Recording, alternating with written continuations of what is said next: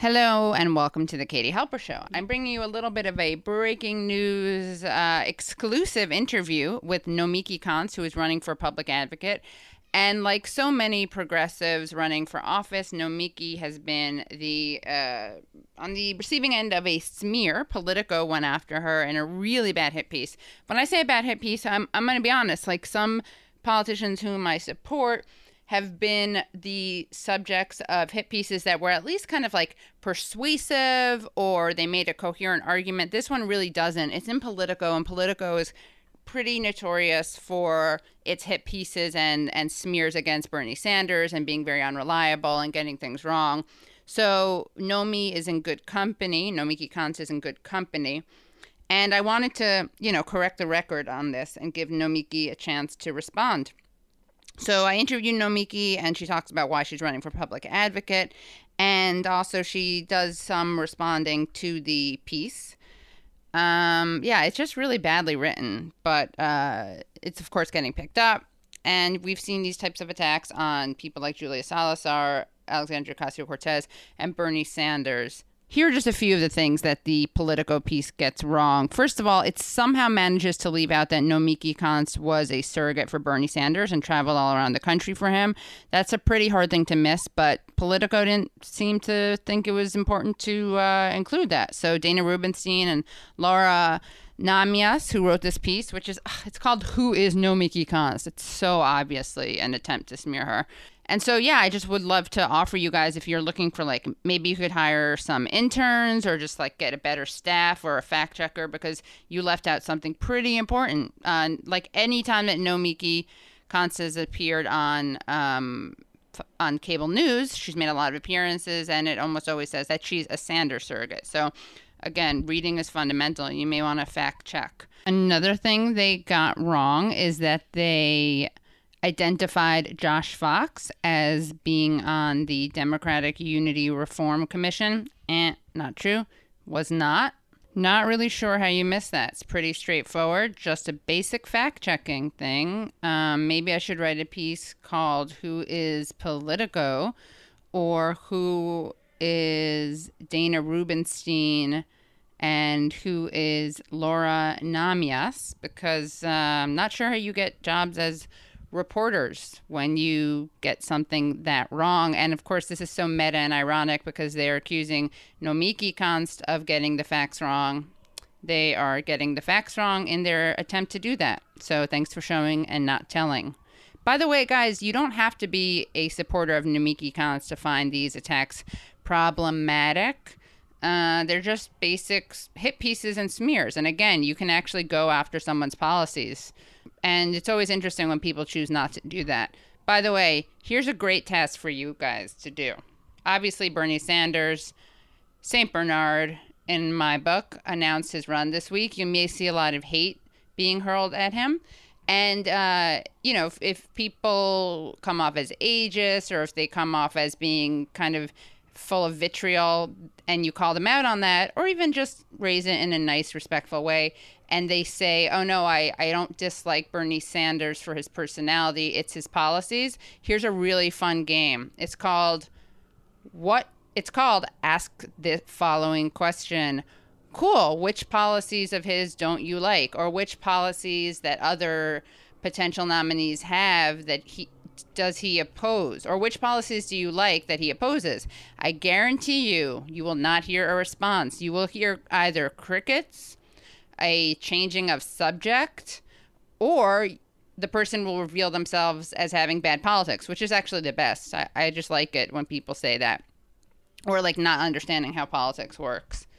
Uh, yeah, and in terms of the process, as Nomiki explains to me, what the reporters did at Politico is that they emailed her a bunch of questions while she was preparing for a debate, and they gave her not a lot of time to respond, which explains why it was hard for her to respond to some of the questions. Also, we believe uh, we believe in participatory democracy at the Katie Halper Show. So, if you have any great examples of things that this Politico piece got wrong, or other Politico pieces got wrong, or Politico journalists, um, feel free to to let us know. You can use the KT Halp Show hashtag. That's letter K, letter T, H A L P S H O W. You can also tag me. Please do that. Which my uh, Twitter handle is KT Halps. That's letter K, letter T, H A L P S. Another really annoying trend. I'm going to start doing kind of media watchdog alerts. But um, a really annoying trend is the same people who are like Bernie Sanders isn't even a Democrat. They like to point out that Bernie Sanders criticized Ronald Reagan as if that's a bad thing. And they like to retweet the Reagan Battalion, very progressive, kind of fascist light supporters of Ronald Reagan.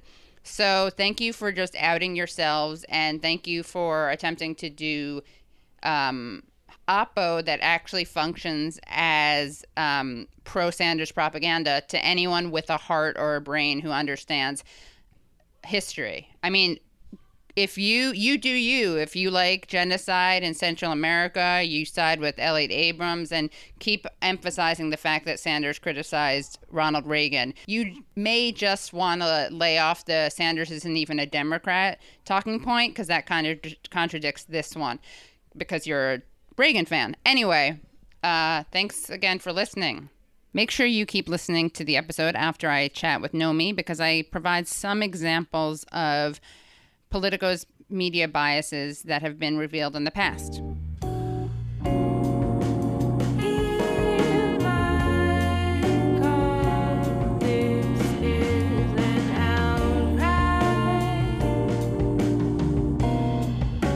Nomiki Konst, thank you so much for talking to us. Um, re- welcome back Katie. to the show. Hi. Um, listeners probably know you and remember how feisty you are.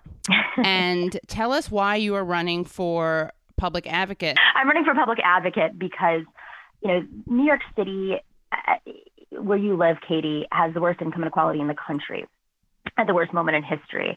Um, we have generated more wealth than anywhere on the planet. Wall Street exists in New York City, and yet our city council, our city agencies, um, you know, our, our, our, our, our mayor, they're not governing to reflect the values of the city and the crisis that we um, that we're experiencing. Uh, you rarely hear our our lawmakers mention Wall Street, despite the Right. fact that it's right here. Um, you rarely hear them taking on the real estate developer class, who has you know been deregulated in New York since the mid 70s, and who has affected you know the rent control laws that we have in the city, and uh, they've basically partnered with city council members in rezoning neighborhoods that have driven so many people out of their communities. Um, and at the end of the day, you know, you have a city council who is claiming to be progressive, and they might be on 90% of the issues. But at the end of the day, it's that 10% that determines whether or not uh, we live in an affordable New York. And um, you know, my my background, uh, as you know, as progressives on this show know, is I have been a roaming reporter with the Young Turks. Um, I spent about two years there uh, for, you know, basically after Trump got elected, um, covering everything from protests on the ground to investigating the DNC and the Independent Democratic Conference in in um, New York State that was holding up, you know, holding up uh, uh, New York State from progress. Right. I was in Puerto Rico for several months last year, um, on the ground after the storm, investigating um, disaster capitalism. And then, um, you know, more recently, I think a lot of folks remember the work I did on the DNC Unity Reform Yeah. Commission, in which we, you know, reformed the Democratic Party's uh, primary process, but also um, put in more transparency and accountability uh, when it comes to the DNC's finances. Okay. This smells. This doesn't just smell to the public right now that the budget of the party was never put before. Forget about the budgetary committee for a second. Put before the people who have a fiduciary responsibility. Whether it's Congresswoman Tulsi Gabbard, whether it's Donna Brazile when she was chair, when she was vice chair, or Vice Chair Ray Buckley, or Jim, Dr. Jim Zogby over here. That's over half the executive committee right there. Had no idea where the money was going. We spent a billion dollars, lost the easiest presidential race you could possibly imagine with joint fundraising agreements. State parties weren't being funded. During the DNC chairs race, there were some state party chairs who said, I'm an acting executive director and I have $3,000 cash on hand. How are you supposed to rebuild the party if you have no idea where that money was spent? And you know what? I did go through FEC filings, and it doesn't look good. It smells. We're talking about close to 700 to 800 million dollars between the joint fundraising agreement and the DNC being spent on five consultants. Uh-oh. This is not a public outrage issue. The DNC chairs are upset, the officers are upset, and I don't know who's on the budget and finance committee. I did go to the meeting. It was 15 minutes long and there was a pie chart that was that was put on screen. As a Democratic Party member of this commission, the number one issue I get asked out in the public by DNC members is what are you going to do about the budget? It is absolutely ridiculous that we are going to keep a status quo system when it basically says we're going to continue to lose 1,200 seats. Let me describe what losing 1,200 seats looks like, or the remaining seats we have. If you're in Arizona, Trump, yes, but let's break that down a little bit. If you're in Arizona and you have an ectopic pregnancy, pregnancy, you can't go to a Planned Parenthood clinic because it's gone, because that state legislature is lost. So you have to drive over to New Mexico. And if you bleed to death on the way, you know whose fault that is? In my mind, that's a Democratic Party that wasn't funded, recruiting candidates, investing in, in, in local parties. And that is our fault because we have put that money to the top five consultants. And part of that has to go to the conflicts of interests. This is outrageous. It's unethical. It's bad governance. And frankly, it's, excuse me, corruption. So if we do want to look at this Budget and Finance Committee, I advise, I'm sorry here, I advise that it be an elected Budget and Finance Committee. We have very clear standards of oversight. And that it is not just looking at past budgets, but putting forth a budget for debate with the people who have a fiduciary responsibility in that room so that they can find out is this an open bid contract? But I think what's key is that that committee has oversight and it is elected because right now these committees are stacked with whoever the chair decides is on the committee. We have a freak in the White House and state legislatures controlled by Republicans, and poor state party chairs like Jane Kleeb having to go out there and fundraise on her own because the Democratic Party isn't able to allocate money. Well, all that money, we went to presidential races, but it was burned, lit on fire.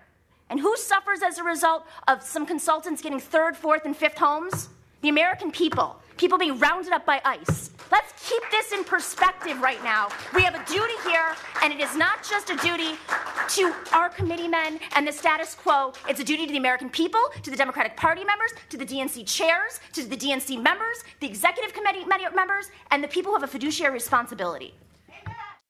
And so that's, you know, those are the two things that I think differentiate me from the pack of of candidates, and there are a lot um, that are running. And you know, it, it, on top of that all, we raised more money than anybody else in this race in the last filing period, and we did it off of small dollar donations. Right. Our average donation is much lower than everybody else's. Right. Um, so I think they're they're they're getting a little concerned, and now that we're just a few days away from the election, uh, it's been you know the knives are out and. Um, the falsehoods are spreading, and, and I'll get to that in a second. But go ahead, Katie. Yeah. Um, so what? And for listeners, I mean, I think a lot of people don't actually know what public advocates do and what mm-hmm. the significance is. So, can you tell us what the role is and how kind of what concrete things they can do, the public mm-hmm. advocate? Sure. So, the, the public advocate's office is second in line to the mayor. Um, it is the watchdog of the city. It is a position that is, you know, about 25 years old. Uh, it is there to make sure that all city agencies, city governments, the city, you know, city council, uh, the mayor are all held accountable uh, for for their work.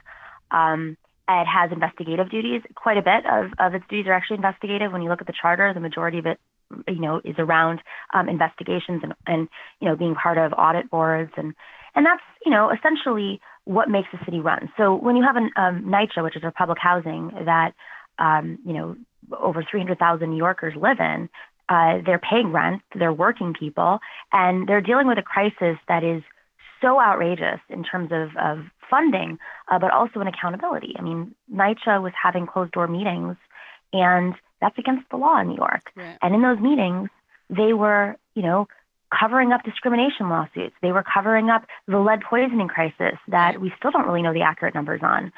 So I think it's the public advocate's role to catch these things before they come become a crisis, or if they are a crisis, really come up with the solutions and demand accountability in a substantial way. And how does your journalism background um, lend itself to this?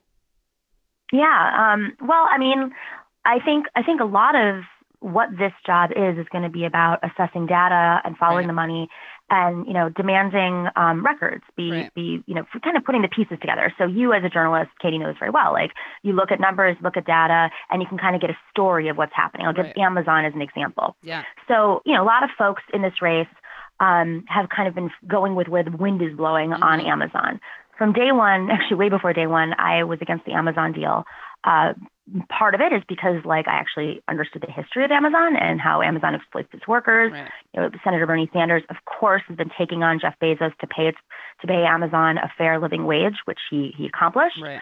Uh, but Amazon drove up homelessness in Seattle, is being sued uh, by other city councils for not for violating the terms of their agreements in the deals.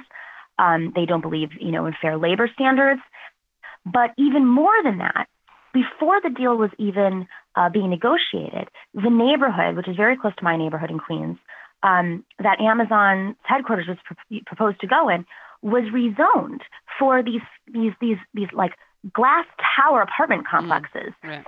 and those those apartments, many of them were being sold to Amazon employees. Mm. And so what I see as public advocate is this data is all available, right? You don't have to FOIA it. You know, there is the data. Um, the New York City government has access to the data. I think we should be make, we have open data in the city. I think it should be more accessible. Um, we should be able to, to understand conflicts of interest. So, okay, this rezoning happens. Um, the developers that were part, you know, that are going to benefit, did they did they donate to the council member that was part of that rezoning process? That would be great to know. Um, understanding that this location might be a hub for Amazon, well, we would have got a sense of the patterns by the apartments being sold. So I think telling the story of the information that is there is really, really important. And then demanding um, accountability, you know, right. in response uh, is even more important. Right. And so at the end of the day, this is, I've been very, very aggressive against the real estate developer class. And, and, um, you know, it, I, I think uh, what's what's that old line? First they ignore you. Right. Yeah. what is it, Katie? First they ignore, first ignore you, you, then they then... attack you, and then you win. Yeah, exactly. Yeah. Well, that sounds like, like that. what's happening with you. FOIA, just so everyone knows, yeah. is Freedom of Information Act. Um, and right. yeah, I mean, I think that you made a really good point, which is that you can be good on on ninety percent of the issues, but if it if you are not good on real estate, that's something that has like such a disproportionate effect on people's lives mm-hmm. um, in New York City. Right. And right. Talk about what you think you will uh, be able to achieve. Yeah, I mean, this is this office. I don't think is being used to its mm-hmm. potential. Mm-hmm. Uh, we proposed decentralizing the office, which um, in non-wonky speak means we have a deputy public advocate in every city council district in New York City. Um, it's a space where all New Yorkers can go if they want to file complaints and they don't want to go through a bureaucratic process.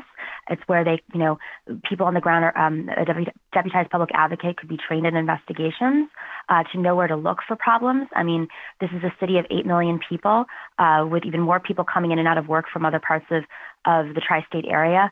So, you know, having an, an, office that's more accessible, more connected to communities with deputized public advocates from those communities who understand those issues.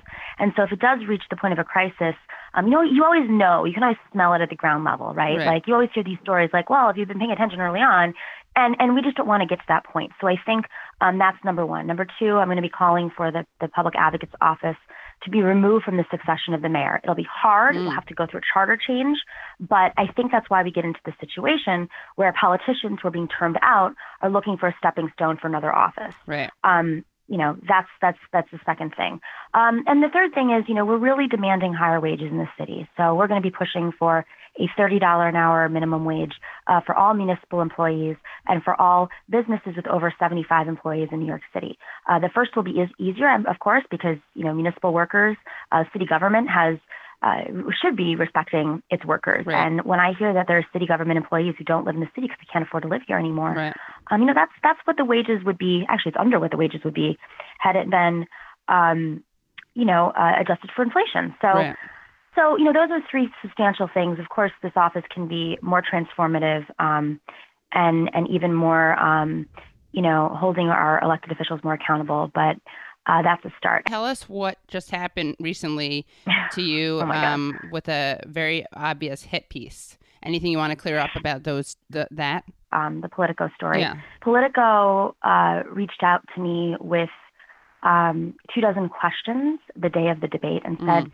that they needed to be in um, that evening. Uh, I was on the debate stage. Actually, one of the authors of the piece was the moderator of the debate. Wow. And some of these questions were simple to answer, and some were extremely complicated Mhm. and require, and you know, where they're out, they were really, really detailed questions. Um, and I, we haven't issued a statement yet, but all I will say is that um, the piece is full of inaccuracies. Mhm. Um, the piece, you know, some of the inaccuracies are very easy to fact check. Like, did you live work in Libya? Yes, I did. Right. You could have called the organization and found the pictures. Right. Um, and some of it is weaving together, you know, quotes out of context Sure. uh, that are just, you know, again, completely inaccurate. Right. And, And I think, you know, these publications have, they should be held responsible. Um, Mhm. Journalism, you know, maybe I'm not the kind of journalist that they like, but I also feel that the kind of journalism that we did at TYT was connected to communities and to working people.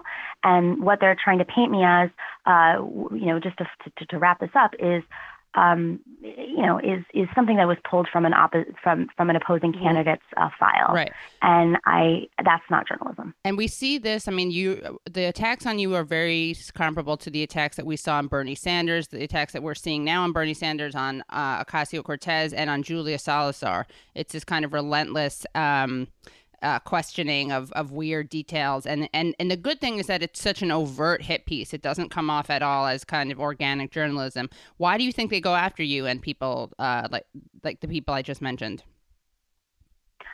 I mean, I always say follow the money. right. So, um, you know, uh, there are different types of news organizations out there that have different business models, and I really believe in nonprofit investigative reporting. Um, you know, I think that there are a lot of wonderful uh, publications out there that do their due diligence, and um, you know, I think uh, there's there's a lot to be reported on this race. Um, given the crisis that we're facing in New York, and I wish that Politico would spend their energy uh, investigating the real estate interests in New York City and the weight that they have on policies that are affecting working people's lives. Um, you know, right I, I, I mean, it's just pathetic. It's like everything, they go all over the place. They're just so irresponsible. You just got a great endorsement, which is being the victim of a, the survivor of, a, of an obvious hit piece. And again, remember, they tried to do this Julia Salazar, she won. Um, they tried to do this to AOC, she won, and so uh, yeah, people are threatened. The the wrong- when the when the wrong when the what is it? You're, you're being you're being smeared by the right people, which is an endorsement in itself. And what about some of the endorsements that you got? So, I mean, our endorsements are are fantastic. I mean, the first day that we, I think it was just maybe right after we announced, uh, Representative Ro Khanna, you know, endorsed me, and we didn't even ask him. He, Literally one of the best Congress fantastic. members. Yeah. yeah, and now the chair of the Sanders Yeah. campaign, um, which we're you know we're really really excited about. Yeah, one of the, Um, one of the we co-chairs. have Yeah, a lot of folks. Yeah, what exactly co-chairs? Uh, we have quite a few endorsements from people in the progressive community, like RoseAnn DeMoro, the former president and executive director, long time of National Nurses United, um, the matriarch of the movement, as I call Right. her. Uh, we have, you know, we have the support of our, our council member here, who's leading on climate, probably one of the most progressive climate uh, elected officials in the country, Costa Constantinides. Very proud of that. He came um, again. We didn't solicit; he just came. Wow. It was very, very exciting. Uh, you know, we have more progressive groups like Millennials for Revolution. We have New Queens Democrats here in Queens. Uh, they fought the Crowley machine, took them on, and now Right. Crowley is no longer the head of the Queens County machine. Of course, Joe Crowley was set to be Speaker and was defeated by Alexandria Ocasio Cortez. right. Uh, so, you know, the people that have endorsed us, you know, endorsements don't, for progressives, I, I don't believe in top down leadership. So, you know, endorsements matter in that um, it's important to talk about policies that reflect the endorsement. Right. But, you know, stacking together political endorsements. Right. Well, I'll, I'll name them because I think listeners would like to Okay. know that Rosario Dawson and Susan Sarandon are two other ones, which is pretty exciting. Mm-hmm. Um, and it, and it shouldn't be underestimated that you. I mean, the fact that I would say Ro Khanna is probably one of the top three most progressive members of Congress. He went after Amazon with. Bernie Sanders, I, I had him on the show to talk about that. He is amazing on Yemen. He's amazing on foreign policy and domestic issues. And so that's really exciting. And I think you um, can see yourself as like part of that same movement of insur- of kind of insurgent um, politicians who are taking on um, the machine. And and uh, I mean, I've I've said this publicly. Like I I'm I know you, but if I didn't think you were qualified for the job, I would just not interview you or not talk about you. but um, no, I think you are. I mean, you're you're like tailor made for this job because you're a, a tenacious, uh, nerdy watchdog person. And I want to also Thank say you. that you know people will will push back on your proposals and say, "Oh, it's Mm-hmm. unrealistic." And and we've seen this with Sanders, and we've seen this with Ocasio Cortez. And what happens is people pretend that these issues are fringe and and not mainstream, but they're mainstream. They have mass support. They have the support of the base. Um, what happens is that the media elites and political elites don't like them, so they seem maybe fringe to them, or they are fringe to them. You know, all, we heard this again and again. Everyone said, "Oh, Medicare for all, what a pipe dream." Now, what do we see? We see that it's politically toxic not to support Medicare for all.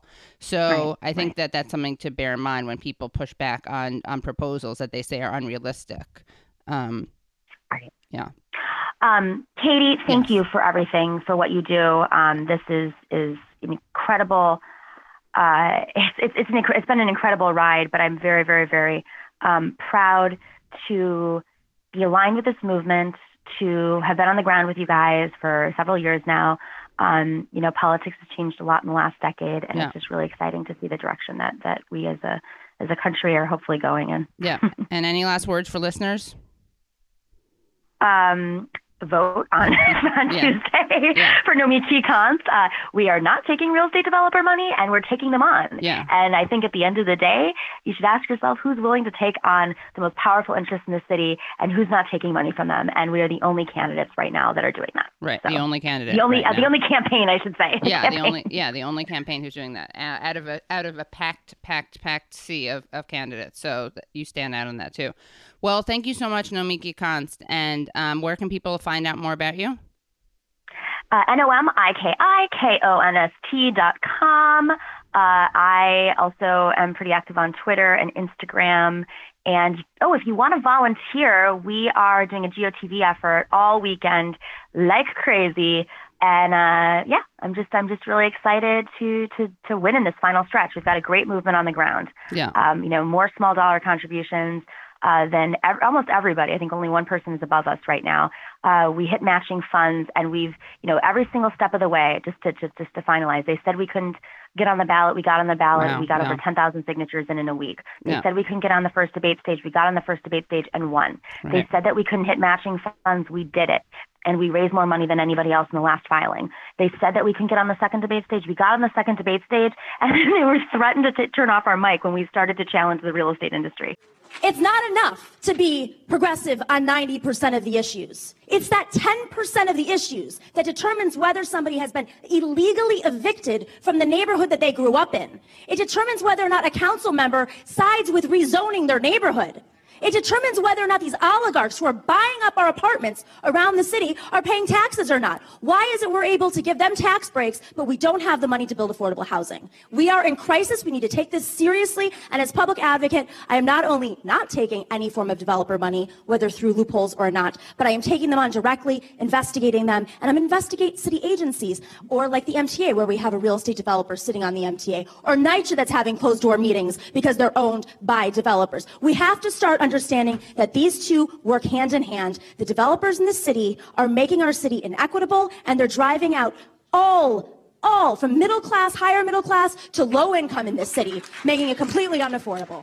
Right. So that's what we're facing, guys. We got to do this. We got to take it home. And I just, I really appreciate everything that you guys do. Yeah, So, and you thank are. I'm going to call you the Bernadette Sanders of the movement because you were uh, because you the way you're organizing. Also, you were Bernie surrogate, which is an important thing to note. I was. So you travel around the country. Yeah. Oh, that, that wasn't mentioned either. How funny. Oh, re- yeah. Oh, wait. Hold on. Wait a second. Let's just pause and take this in. I know you're in a rush. It's crunch time, but I just want to take a moment to say that the probably the most visible thing about you lately, um, or among the, the most visible things, is the fact that you are a surrogate for Bernie Sanders. How interesting that Politico didn't mention that. Right. What what what's wrong? Right. I mean, what what kind of uh, due diligence are they doing when they don't like you literally Google you and that would come up? Mhm. I wonder Yeah. why. And they also have a lot of hit pieces on Bernie Sanders. So you're in good company.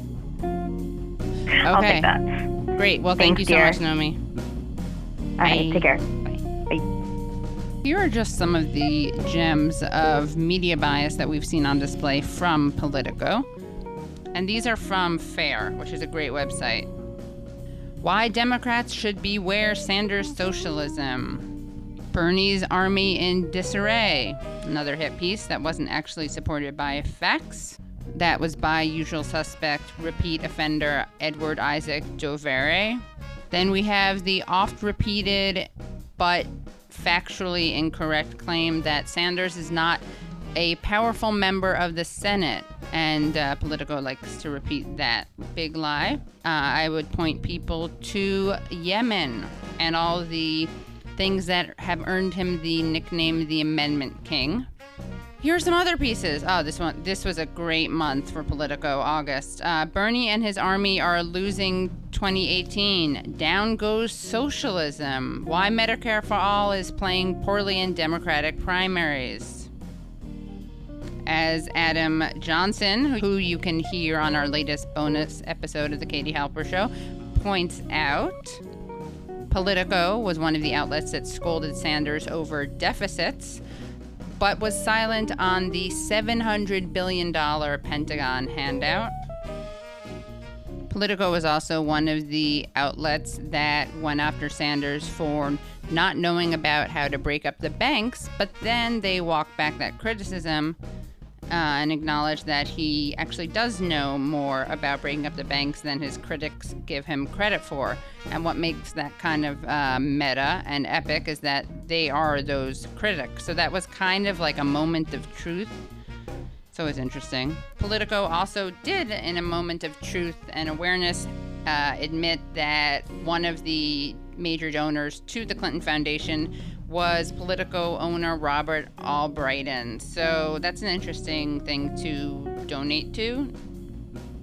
Politico also declared that the Democratic Party's left wing it was dead in the water. And these are just uh, some things I found within the last couple minutes just by looking on Fair Media Watch's website. They're a great website that you can follow on Twitter. They're Fair Media Watch, and online they're fair.org.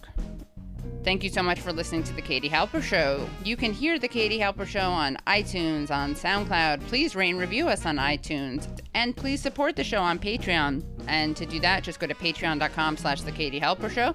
Again, that's patreon.com slash The Katie Halper Show. You don't just get to support the show, but you get bonus interviews and extended interviews. And also, it's a way to support the other work I do, like the writing I do. And you may have seen me do some recent media. I went on Fox News and I defended Ilhan Omar. I also went on I 24 and uh, criticized the Bernie Bro smear. And uh, you'll definitely want to hear some great bonus episodes. I spoke to Adam Johnson about the media bias. It was on display during the Ilhan Omar fake controversy. And one of the things that Adam points out is that all of the listen to black women people were a no show during this controversy. Not sure where they went when Ilhan Omar spoke truth to power. The Katie Halper Show is edited by Ted Reedy. Our theme song is by the band Cordoba.